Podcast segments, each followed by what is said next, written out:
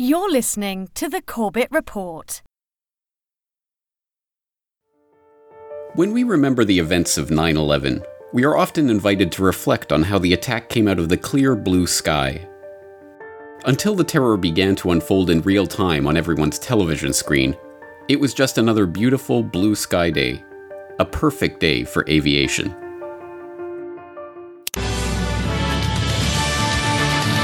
It is 8 a.m. in Salisbury, North Carolina, 7 a.m. in Chicago, 5 a.m. in Calaveras County, California, where the news is being made on this Tuesday, September 11th. From CNN. Anyway, that's all coming up. 8:01. Let's get to the top news stories of the morning. For that, we turn to Ann Curry. Because now we have a camera. Katie, Matt, and Al, thank you so much this morning. Good morning, everybody, again. But isn't in America and in politics, isn't spinning? What is spinning, Charlie? Well, spinning is getting out your point of view, trying to put your interpretation on something. So do you think there is a lot of spinning done in politics and America pageant, but this year things are different. Contestants will be quizzed on current events, U.S. history and government. 10 of the 51 contestants got a preview. Among the questions, naming the current vice president and knowing what happened December 7th, 1941. 2 contestants didn't know Dick Cheney was the vice president, and 4 missed the bombing of Pearl Harbor.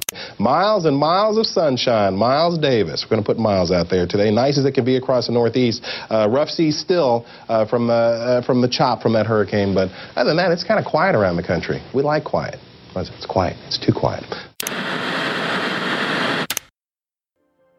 But that was merely the public's impression of the events from ground level. Little did we know at the time, 9/11 was not a normal day of blue sky aviation. On the contrary, it was one of the busiest days in the history of American aviation. A dense forest of live fly exercises, drills, simulations, fake radar injects, and utter confusion. And that was before the attacks even began. This is the story of 9/11 that you didn't watch unfold on your TV that fateful day in 2001. This is the story of the 9/11 War Games. Part 1. War Games. It only stands to reason that government employees, armed forces, and first responders spend a considerable amount of time every year training to respond to crises. A major catastrophic event may only happen once in a lifetime, but if and when it does occur, the appropriate personnel need to know how to respond. Not all military exercises and government drills are the same, however. These training events can range all the way from computer simulations and war games, where no personnel are deployed and no physical resources are committed, to live field exercises, where real people use real equipment and even real munitions to practice responding to real-world emergencies or simulate real warfare. And as these drills move from abstract models to real-life exercises, the line between reality and simulation can become blurry. What does it mean, then, when a simulation of an emergency takes place at the exact same place and time as the real emergency is happening in real life? Today we were running an exercise for a company, bearing in mind I'm now in the private sector, and we sat everybody down in the city, 1,000 people involved in the whole organisation, but the crisis team. And the most peculiar thing was we based our scenario on the simultaneous attacks on the Underground and Main Line station. So we had to suddenly switch an exercise from fictional to real. Just to get this right, you were actually working today on an exercise that envisioned virtually this scenario? Almost precisely. In the hours after the July 7th, 2005 bombings in London, Peter Power gave a series of interviews to various outlets confirming that he had been running an exercise at the exact time of the attack. That exercise envisioned bombs going off at Liverpool Street, King's Cross, and Russell Square at exactly the same time as real bombs were going off at those very locations. At 9:30 this morning, we were actually running an exercise for over a company of 1,000 people in London based on simultaneous bombs going off precisely at the railway stations that happened this morning. So I still have the hairs on the back of my neck standing upright. Did you get this quite straight? You were running an exercise to see how you would cope with this, and it happened while you were running the exercise? Precisely. What are we to make of this? Is this just a remarkable coincidence? Proof of the keen insight of advisors like Peter Power in correctly predicting the locations and times of likely terror attacks? or something altogether different. And if this was set up by some intelligence agency or someone with advanced knowledge of the real attack, what would be the point? Why would they bother to schedule a drill rehearsing the event at the same time as the event itself? Just as there are various kinds of drills, war games, and exercises, so too are there different ways that such simulations could be used to help facilitate an actual event.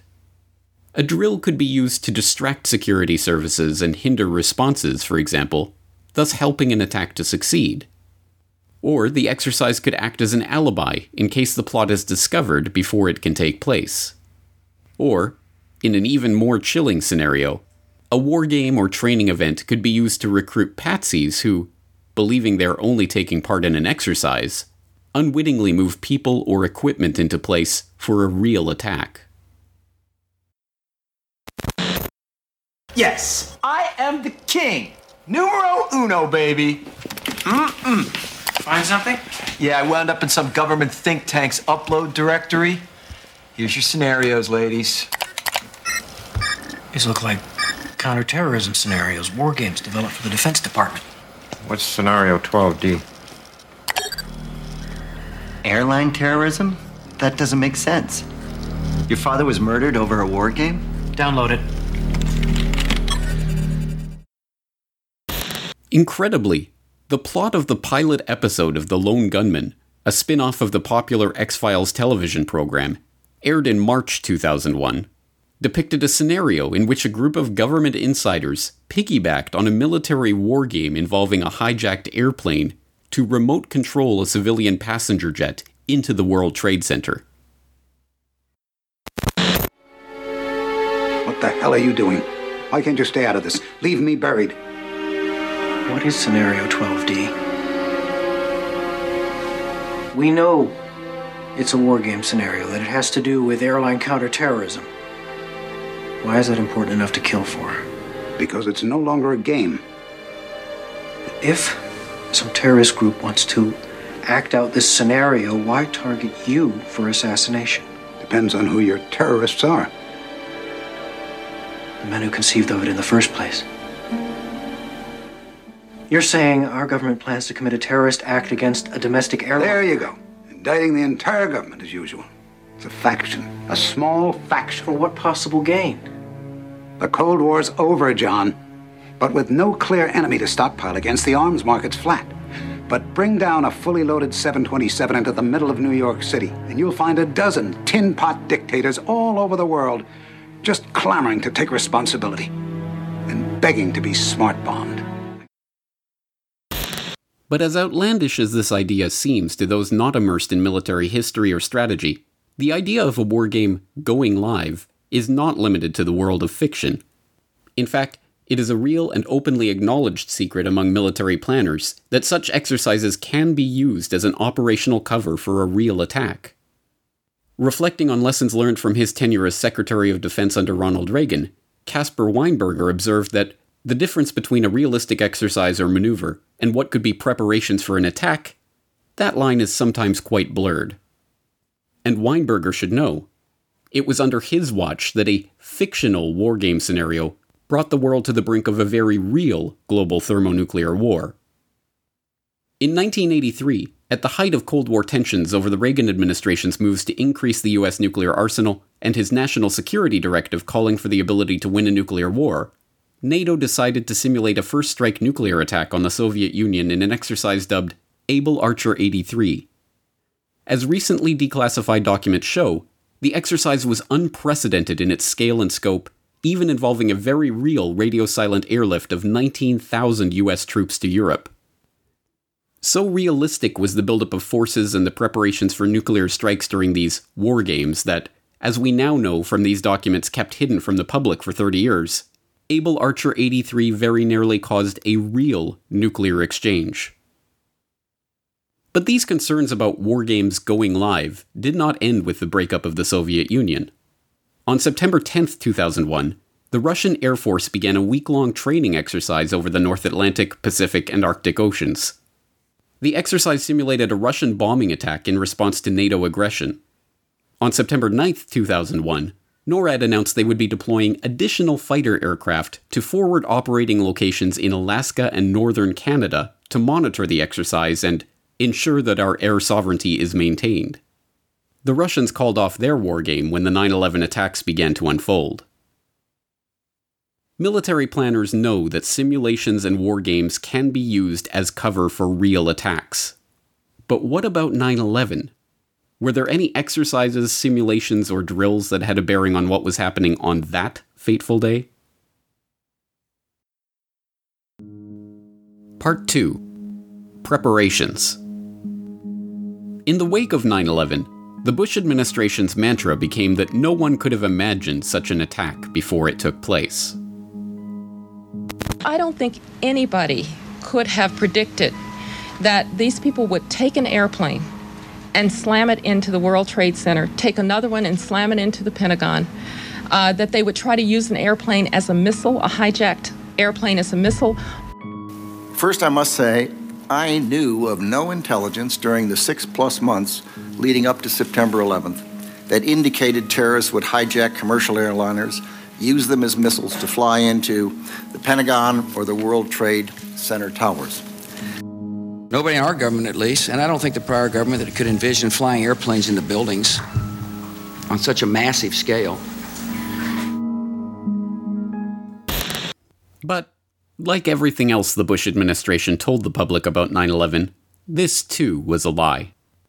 Not only had government officials envisioned flying airplanes into buildings or using an airplane as a missile, but multiple agencies trained for just such an event prior to 9/11. In fact, as General Richard Myers, chairman of the Joint Chiefs of Staff from 2001 to 2005, went on to tell the 9/11 Commission, this precise scenario of a hijacked jet being flown into a high-value target was drilled by NORAD not once or twice, but 5 separate times in the run-up to September 11th.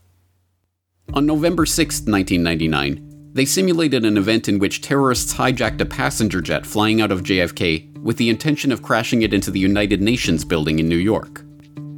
On June 5, 2000, they simulated 2 hijackings, one in which the terrorists intended to fly the plane into the Statue of Liberty, and the other in which the intended target was the White House.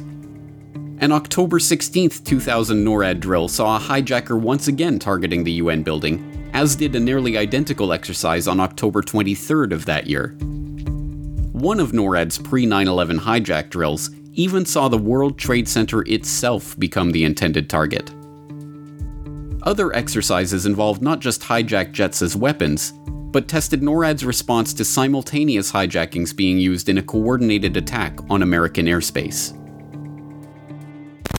Well, obviously, it would be hard to imagine posturing for the exact scenario, but isn't it a fact, sir, that prior to September 11, 2001, NORAD had already in the works plans to simulate in an exercise a simultaneous hijacking of 2 planes in the United States?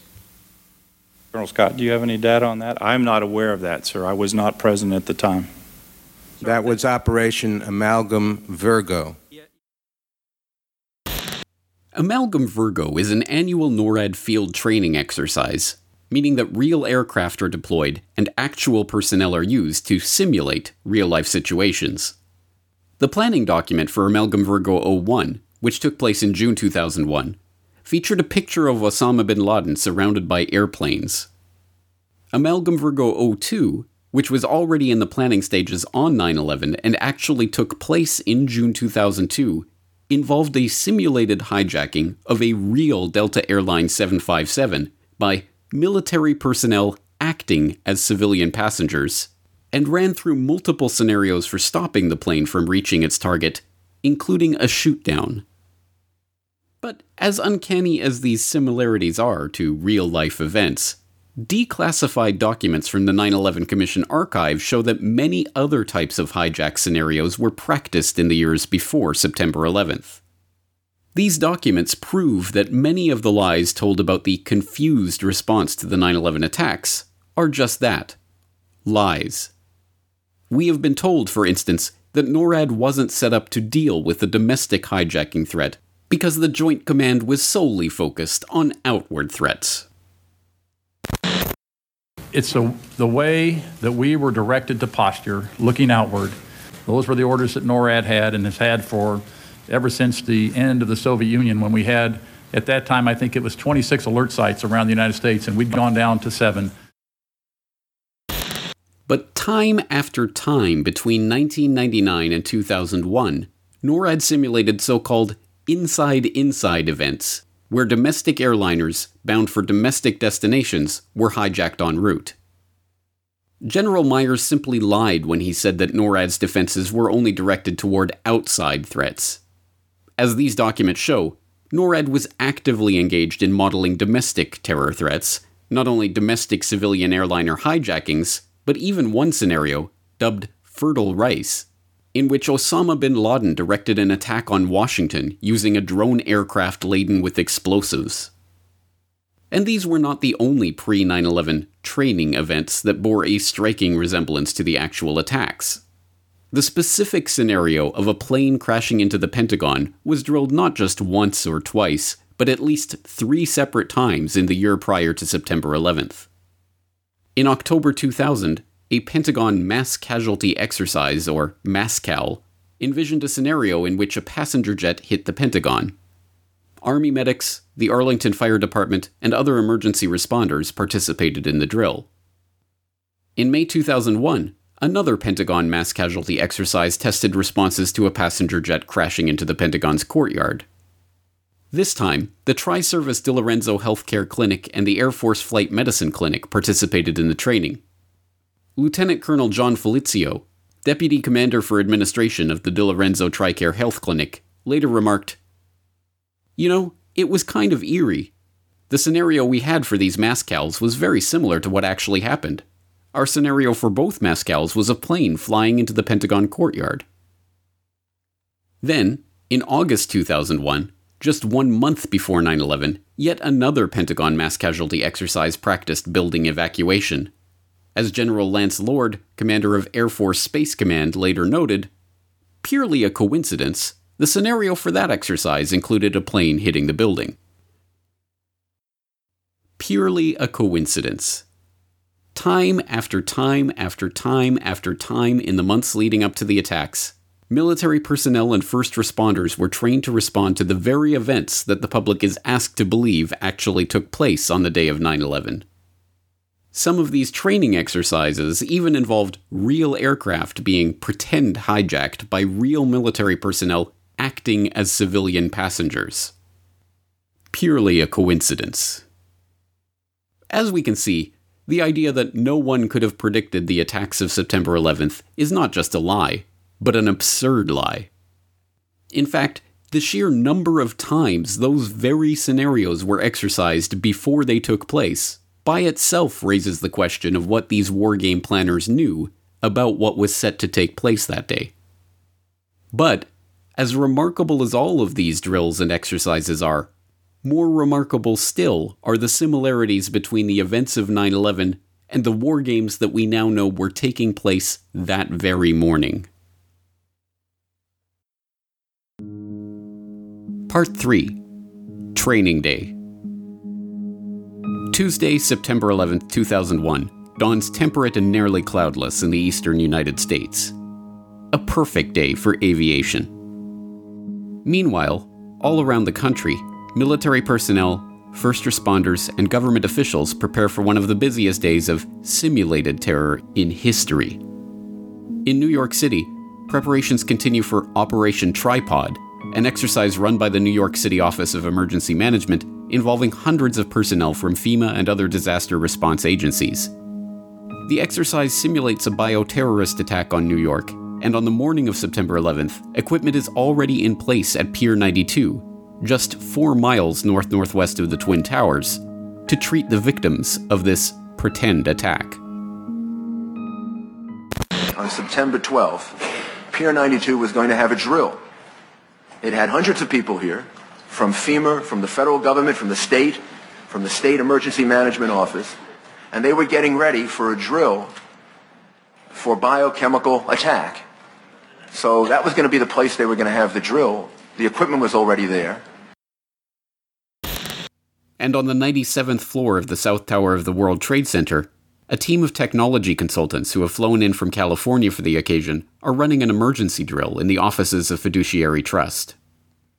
Meanwhile, in Washington, members of the 12th Aviation Battalion, in charge of aviation support for the White House, U.S. government officials, Department of Defense, Department of the Army, and other government agencies, are 2 hours away from their base, participating in their annual weapons training. 12 miles south of the Pentagon, Fort Belvoir begins a garrison control exercise, drilling the base on its response to a simulated terrorist attack. Firefighters at Fort Myer, just 1.5 miles from the Pentagon, are sitting down for an aircraft crash refresher class. Matthew Rosenberg, an Army medic at the DeLorenzo TRICARE Health Clinic, sits down in Corridor 8 of the Pentagon to study a new medical emergency disaster plan based on the unlikely scenario of an airplane crashing into the place. And in Chantilly, Virginia, just 4 miles from the runway of Dulles Airport, the military and CIA personnel who staff the National Reconnaissance Office are beginning an exercise in which a plane crashes into their building. Members of the Joint Special Operations Command, the U.S. military's top counterterrorism unit, are in Hungary, preparing for Jackal Cave, a highly classified joint readiness exercise. Fighter pilots deployed to monitor the Russian Air Force's training exercise in the Arctic are readying themselves for a day of maneuvers in Alaska and northern Canada. And at NORAD's Combat Operations Center at the Cheyenne Mountain Complex in Colorado, military commanders are preparing for one of the busiest days of war games and exercises in the history of the United States. Michael Rupert is standing by at his office in Sherman Oaks, California. Michael, thanks for this. What is the reason for the failure of U.S. military jets to show up in a timely fashion on 9/11? Well, the simple fact is, Barry, that they didn't know where to go. The reason that they didn't know where to go was because a number of conflicting and overlapping war game exercises were taking place, one of which Northern Vigilance had pulled a significant number of North American fighter aircraft into Canada and western Alaska and northern Alaska in a Cold War hijack exercise. There was another drill, Vigilant Guardian, which was a hijack exercise, a command post exercise, but it involved the insertion of false radar blips onto radar screens in the Northeast Air Defense Sector. In addition, we have a confirmation, thanks to General Richard Myers, who was acting chairman of the Joint Chiefs, who told Richard Clark, as reported in Clark's book, that there was another exercise, Vigilant Warrior, which was, in fact, according to a NORAD source, a live-fly hijack drill being conducted at the same time. With only 8 available fighter aircraft, and they have to be dispatched in pairs, they were dealing with as many as 22 possible hijacks on the day of 9/11, and they couldn't separate the war game exercises from the actual hijacks. Yes. On the morning of September 11, 2001, the stage was perfectly set for an unprecedented day of simulated terror throughout the northeastern United States. And then, it all happened for real.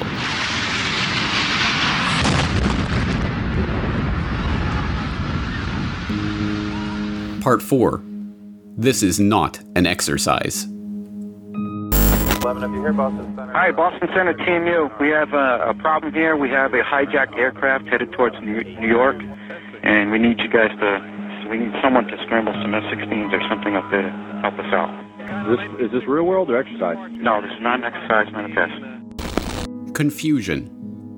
Okay, now we do. Yes, this is what I got. You hear that input about possible news at 7:37 just hit the World Trade Center. This is real world. And we're trying to confirm this. Okay, continue taking the fighters down to the New York City area, JFK area, as best as we can. Make sure that the FAA clears your route all the way through. Just do what we got to do, okay? Just press with us. It looks like somebody... It looks like this guy could have hit the World Trade Center. Chaos. Do we want to think about scrambling aircraft? Oh, God, I don't know. That's a decision somebody's going to have to make probably in the next 10 minutes. Everybody just left the room. Paralysis. There are many ways to describe the FAA, DOD, and NORAD response to the events of 9/11. But given that, according to the official 9/11 conspiracy theory, not a single fighter jet was able to intercept a single hijacked airliner between the first hijacking report at 8:20 a.m. and Flight 93's downing nearly 2 hours later at 10:03 a.m. The claim that the response to these events was actually enhanced by the war games and exercises taking place that morning is downright absurd. The question was, we had four war games going on September 11th, and the question that I tried to pose before the secretary had to go to lunch was whether or not the activities of the four war games going on September 11th actually impaired our ability to respond to the attacks. The answer to the question is no, did not impair our response. In fact, General Eberhardt, who was then the commander of North American Aerospace Defense Command, as he testified in front of the 9/11 Commission, I believe he told them that it enhanced our ability to respond, given that NORAD didn't have the overall responsibility for responding to the attacks today. That was an FAA responsibility. A question about our training posture on the day of 9/11. On page 5 of our staff statement, the FAA says at 8:38 in the morning, "Hi, Boston Center, TMU, we have a problem here. We have a hijacked aircraft headed towards New York, and we need you guys to, we need someone to scramble some F-16s or something up there. Help us out." NEAD says, "Is this real world or an exercise?" My question is, you were postured for an exercise against the former Soviet Union. Did that help or hurt? Did that help in terms of were more people prepared? Did you have more people ready? Were more fighters fueled with more fuel? Or did this hurt in terms of people thinking, no, there's no possibility that this is real world. We're engaged in an exercise and delay things. Or did it have both impacts? Sir, my belief is that it helped because of the manning, because of the focus, because the crews, they have to be airborne in 15 minutes. And that morning, because of the exercise, they were airborne in 6 or 8 minutes. And so I believe that focus helped. The situation that you're referring to, I think at most cost us 30 seconds. These lies have been carefully crafted over years and presented in such densely packed sound bites that it is difficult to deconstruct them all. General Myers' assertion that it was not NORAD but the FAA that had the responsibility to respond to the attacks that morning is one such lie. In reality, NORAD is specifically tasked with dealing with such events itself, not waiting passively for FAA orders. NORAD's own regulations for dealing with hijacked jets specifically state that FAA authorization for interceptor operations is not used for intercept and airborne surveillance of hijacked aircraft within the continental United States. And General Eberhardt's assertion that the confusion over whether the events that were unfolding were real-world events or merely exercises cost us 30 seconds is belied by the actual audio recordings of the FAA and NORAD response that morning. Time and time again throughout the entire morning, air traffic controllers and military operators are forced to clarify that the events being reported are not part of an exercise.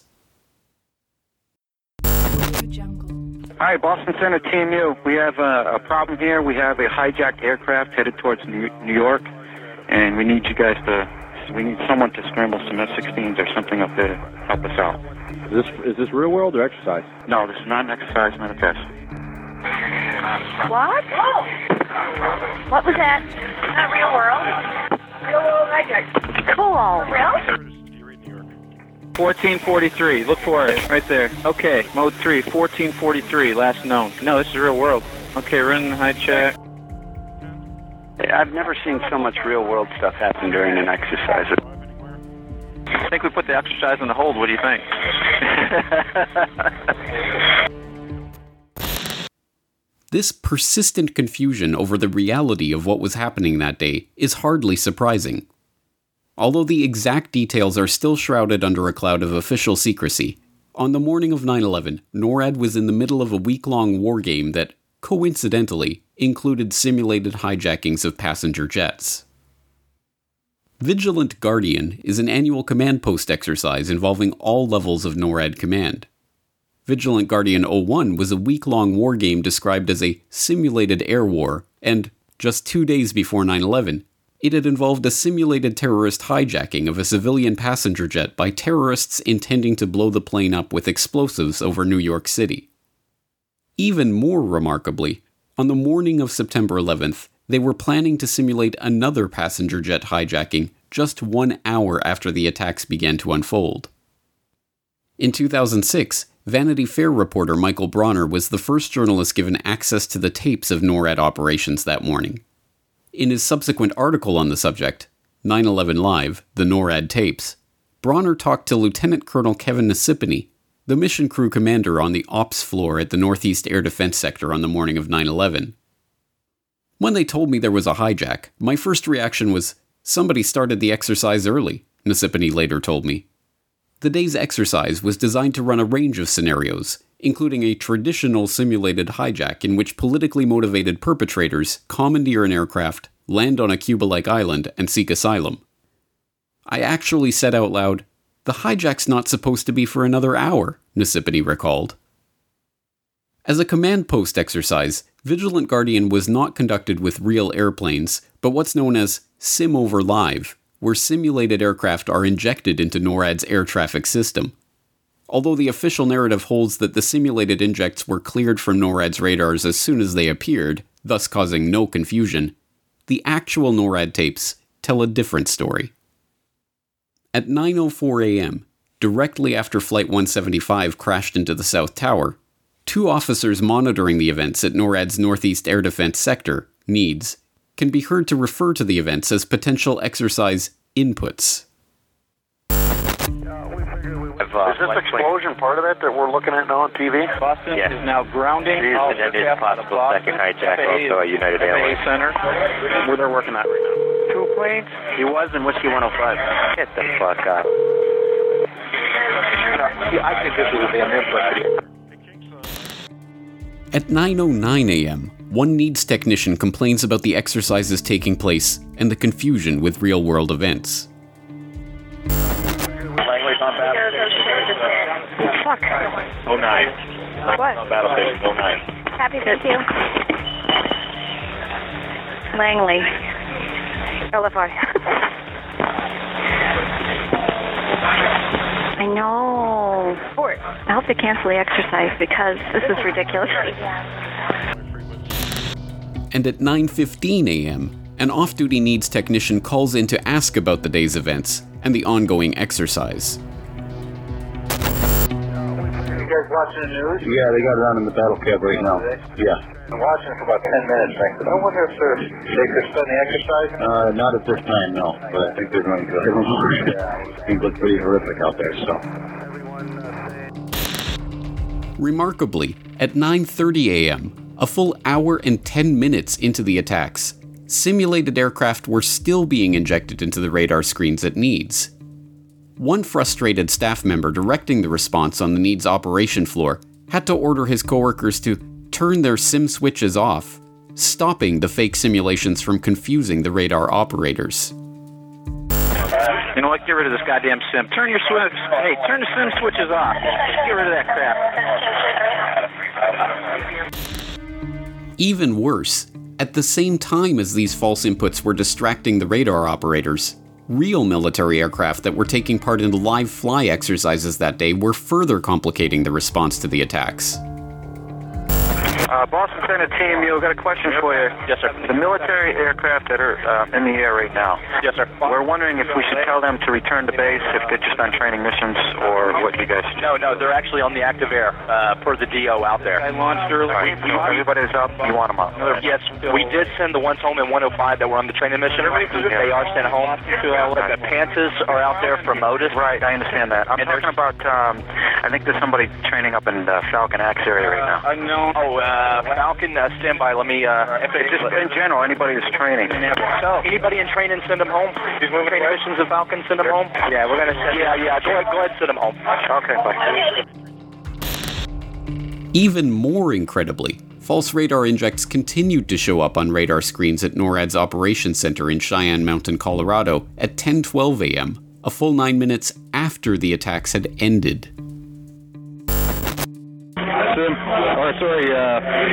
Northeast weapons. Hello, this is Captain Taylor calling from Cheyenne Mountain Test Control. Yes. What we need you to do right now is to terminate all exercise inputs coming into Cheyenne Mountain. Yes, can you call 6180 extension for that, please? 6180? You bet, he'll give you that. I'll do that. Yeah, okay, thank you. In the face of this overwhelming documentary evidence that the exercises taking place that morning were a persistent source of distraction that significantly complicated response efforts, the retort of the 9/11 Commission and its proponents that these false radar blips were a minor issue that, at most, cost us 30 seconds, rings exceedingly hollow. But that official story becomes even more implausible when it is learned that air traffic controllers and military personnel were not responding to 4 clearly reported hijacked aircraft, as the public now imagines it, but as many as 29 potential hijackings. We were in the process of launching aircraft all over the country during that time frame. We had multiple aircraft called hijacked all over the country. And in fact, as General Arnold said, we fought many phantoms that day. Now, we got many aircraft calls inbound that morning that turned out to be phantoms. These false reports included United Airlines Flight 177, which was inexplicably reported as hijacked at 9:25 a.m., despite still being on the ground at Boston's Logan International Airport. Delta 1989, a 767 flying from Boston to Los Angeles that was repeatedly identified as suspicious on the morning of 9/11 and ordered to land at a secure, remote area of Cleveland Hopkins Airport, where the pilot signaled all clear to the SWAT team outside the plane with blood running down his face. Continental Airlines Flight 321, which had inexplicably squawked the hijack code from the plane's transponder 3 times before being safely brought down in Peoria. KAL 85, en route from Seoul, South Korea to New York, which inexplicably sent 5 separate and ongoing indicators of a hijacking situation before being intercepted by NORAD fighters over Alaska and directed to land at Whitehorse in northern Canada or be shot down. And literally dozens of other suspicious aircraft, inexplicable hijack indicators, false reports of planes that never existed, and other bizarre incidents, some of which have still never been explained to the public to this day.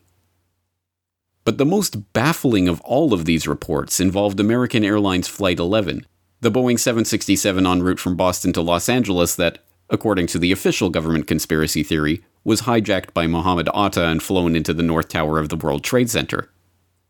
Incredibly, air traffic controllers and military fighter jets spent much of the crucial time in the midst of the 9/11 attacks dealing with a completely false report that Flight 11 had not crashed into the World Trade Center at all, but was instead still airborne and heading towards Washington.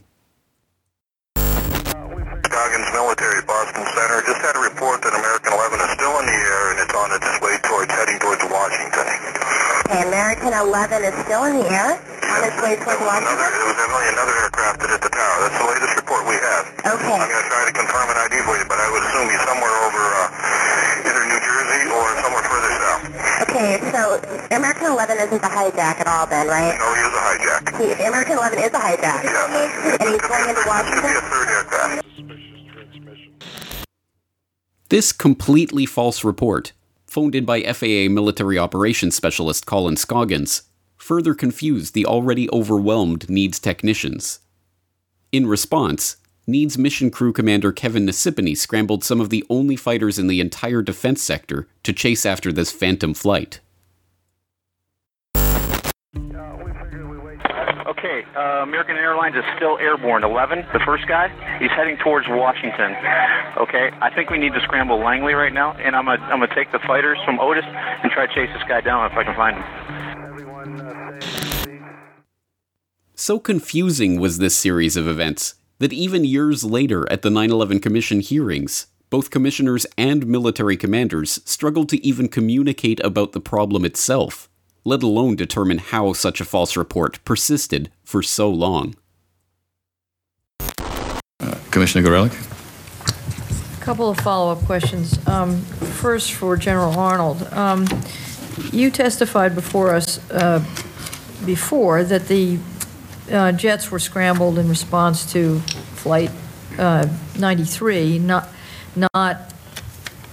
American 11, and when you were asked about... I was wrong. Yeah, but the question about that is, and I want to be fair to you and give you an opportunity to respond, you said that the reason that you were wrong is that you hadn't had an opportunity to listen to the tapes, or the tapes were not accessible. But, I mean, we have, I'm just holding four of them, different headquarters and CONAR logs that clearly reflect that the scrambling was done in response to this phantom American 11, which didn't exist anymore. And it was your responsibility, as I recall, to do the after-action report or to lead it or to be in part responsible for it. Did you not look at the logs in that process? Well, you referred to an after-action report that we didn't do. I mean, I don't recall doing an after-action report. Why did no one mention the false report received from FAA that Flight 11 was heading south? During your initial appearance before the 9/11 Commission back in May of last year, and why was there no report to us that, contrary to the statements made at the time, that there had been no notification to NORAD that Flight 77 was a hijack? Well, the first part of your question, Mr. Commissioner, first of all, I'd like to say that a lot of the information that you have found out in your study of the 9/11, things that happened on that day, helped us reconstruct what was going on. If you're talking about the American 11 in particular, the call of the American 11, is that what you're referring to? Yes. The American 11 that was called after it impacted, is that what you're referring to? No. I'm talking about the fact that there was miscommunication that Flight 11 was still heading south instead of having impacted. That's what I'm referring to. That's correct. General, is it not a fact that the failure to call our attention to the miscommunication and the notion of a phantom Flight 11 continuing from New York City south, in fact, skewed the whole reporting of 9/11. It skewed the official Air Force report, which is contained in a book called Air War Over America, which does not contain any information about the fact that you were following or thinking of a continuation of Flight 11 and that you had not received notification that Flight 77 had been hijacked. Well, as I recall, first of all, I didn't know the call signs of the airplanes when these things happened. When the call came that American 11 was possible hijacked aircraft, that aircraft just led me to come to the conclusion that there were other aircraft in the system that were a threat to the United States. In their testimony, and in other public statements, NORAD officials also stated that the Langley fighters were scrambled to respond to the notifications about American 77 and or United 93. These statements were incorrect as well. The report of American 11 heading south as the cause of the Langley scramble is reflected not just in taped conversations at NEADS, but in taped conversations in FAA centers, on chat logs compiled at NEADS, Continental Region Headquarters and NORAD, and in other records. Yet this response to a phantom aircraft, American 11, is not recounted in a single public timeline or statement issued by FAA or DOD. Instead, since 9/11, the scramble of the Langley fighters has been described as a response to the reported hijacking of American 77 or United 93 or some combination of the two. This inaccurate account created the appearance that the Langley scramble was a logical response to an actual hijacked aircraft. False radar inputs. Military aircraft participating in exercises in the middle of a crisis.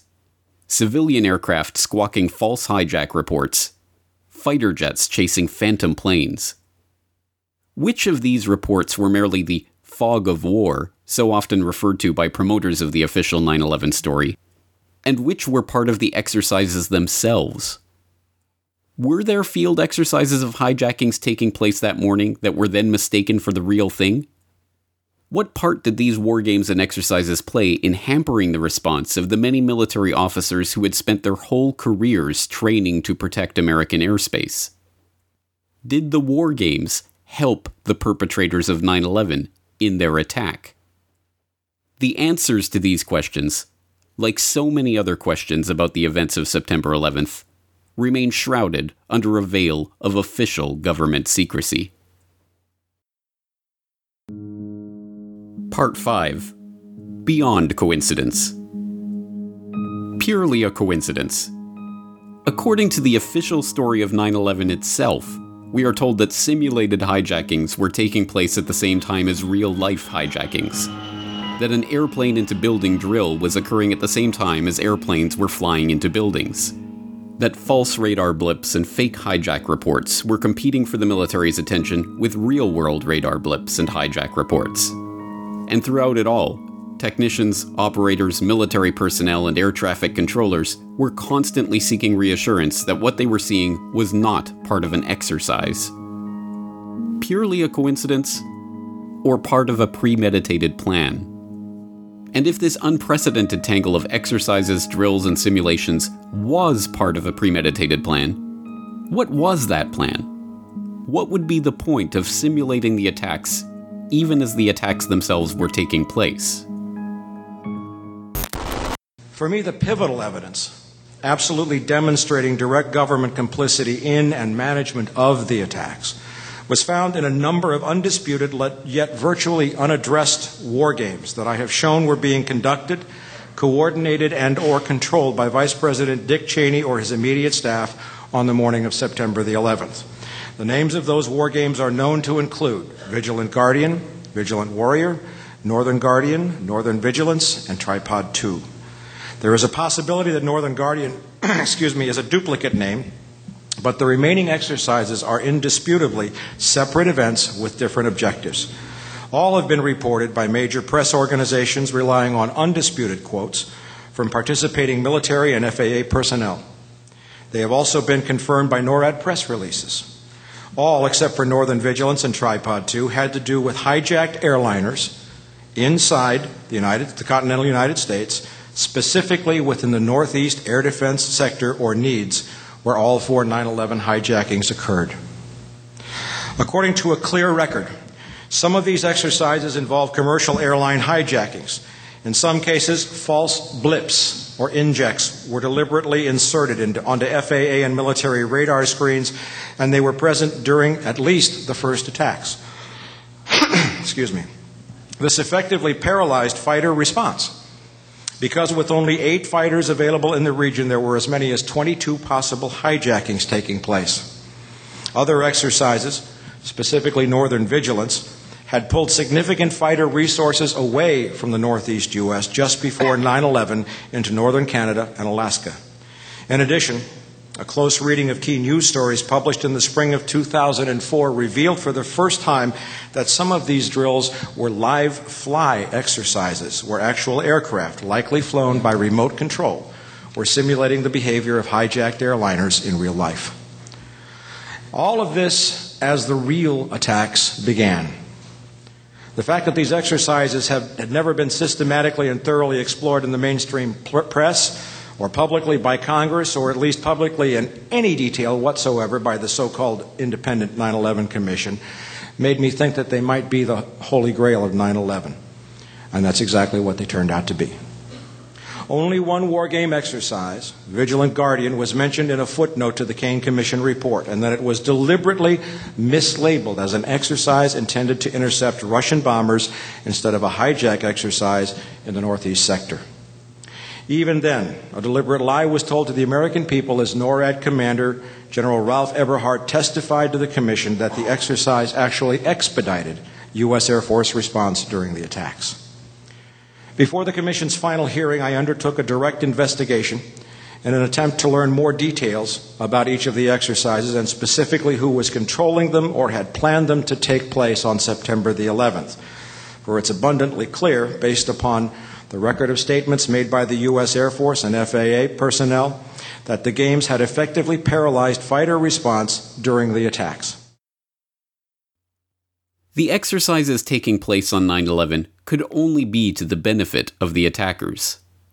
No stand-down order would have kept any dedicated fighter pilot worth his salt grounded during the only attack on his country's airspace in his lifetime. But if those fighter pilots and their commanders had no idea what was real and what was fake, what was an actual threat and what was just a phantom blip, then their response could be effectively contained. And it was. The utter failure of the air response that morning is proof of that. But if the simulations and war games on the morning of 9/11 were part of a premeditated plan on the part of the attackers, then the obvious question is, who were the attackers? Are we to believe that the dastardly al-Qaeda masterminds not only perpetrated the simultaneous hijacking of 4 civilian airliners, turning off the plane's transponders and putting them through a series of maneuvers that even advanced pilots could not replicate to hit their targets with pinpoint accuracy, but also penetrated the command structure of the U.S. military and NORAD itself to direct the planning and scheduling of simultaneous war games, mirroring their own plot to confuse the air response to the attacks? Because if that sounds like outlandish comic book fantasy, then there is only one other possible conclusion. That members of the National Command Authority, the U.S. military, and NORAD, in a position to plan and schedule such exercises, were the attackers themselves. What the hell are you doing? I can't just stay out of this. Leave me buried. What is Scenario 12D? We know it's a war game scenario, that it has to do with airline counterterrorism. Why is that important enough to kill for? Because it's no longer a game. If some terrorist group wants to act out this scenario, why target you for assassination? Depends on who your terrorists are. The men who conceived of it in the first place. You're saying our government plans to commit a terrorist act against a domestic airline? There you go. Indicting the entire government as usual. It's a faction. A small faction. For what possible gain? The Cold War's over, John. But with no clear enemy to stockpile against, the arms market's flat. But bring down a fully loaded 727 into the middle of New York City, and you'll find a dozen tin pot dictators all over the world just clamoring to take responsibility and begging to be smart bombed. But that's just fiction. And the fact that it all happened in real life a few months later is just another pure coincidence.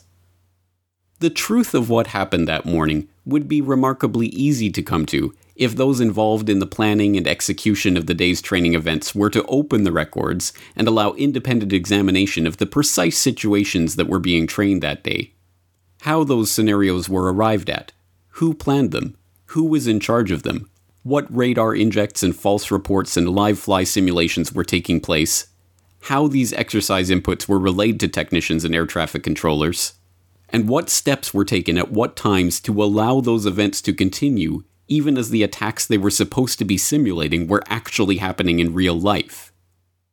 But we shouldn't expect the guilty parties to indict themselves, and so it is no surprise at all that the official government investigation into 9/11 studiously avoided facing any of these issues head-on.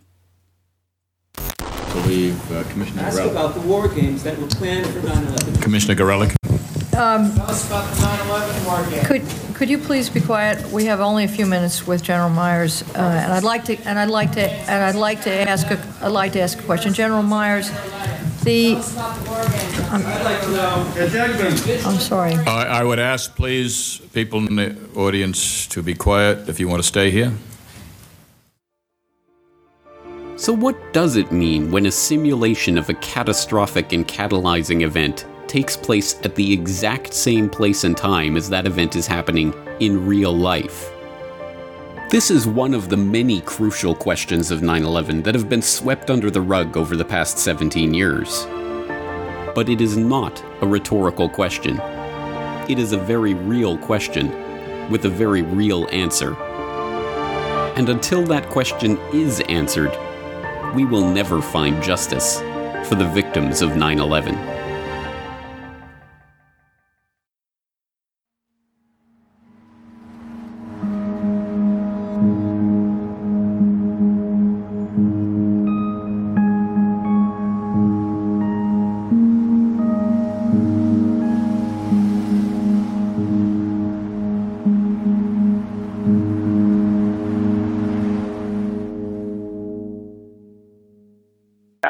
Seen so much real-world stuff happen during an exercise.